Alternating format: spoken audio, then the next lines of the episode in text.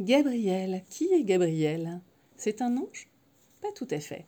C'est le prénom de ma grand-mère qui a veillé sur moi quand j'étais enfant et adolescente. C'est elle qui m'a donné des ailes, celles de la liberté et de la créativité, celle d'oser aussi prendre la parole dans ce podcast Portrait d'ici et d'ailleurs. J'interviewe principalement des femmes lors d'un portrait intimiste en tête à tête elles vivent ici, en France ou à l'étranger. Elles ont une passion, un métier, un projet qui les révèle. Je vous propose un voyage intérieur qui vous amène dans un ailleurs, imaginaire ou réel.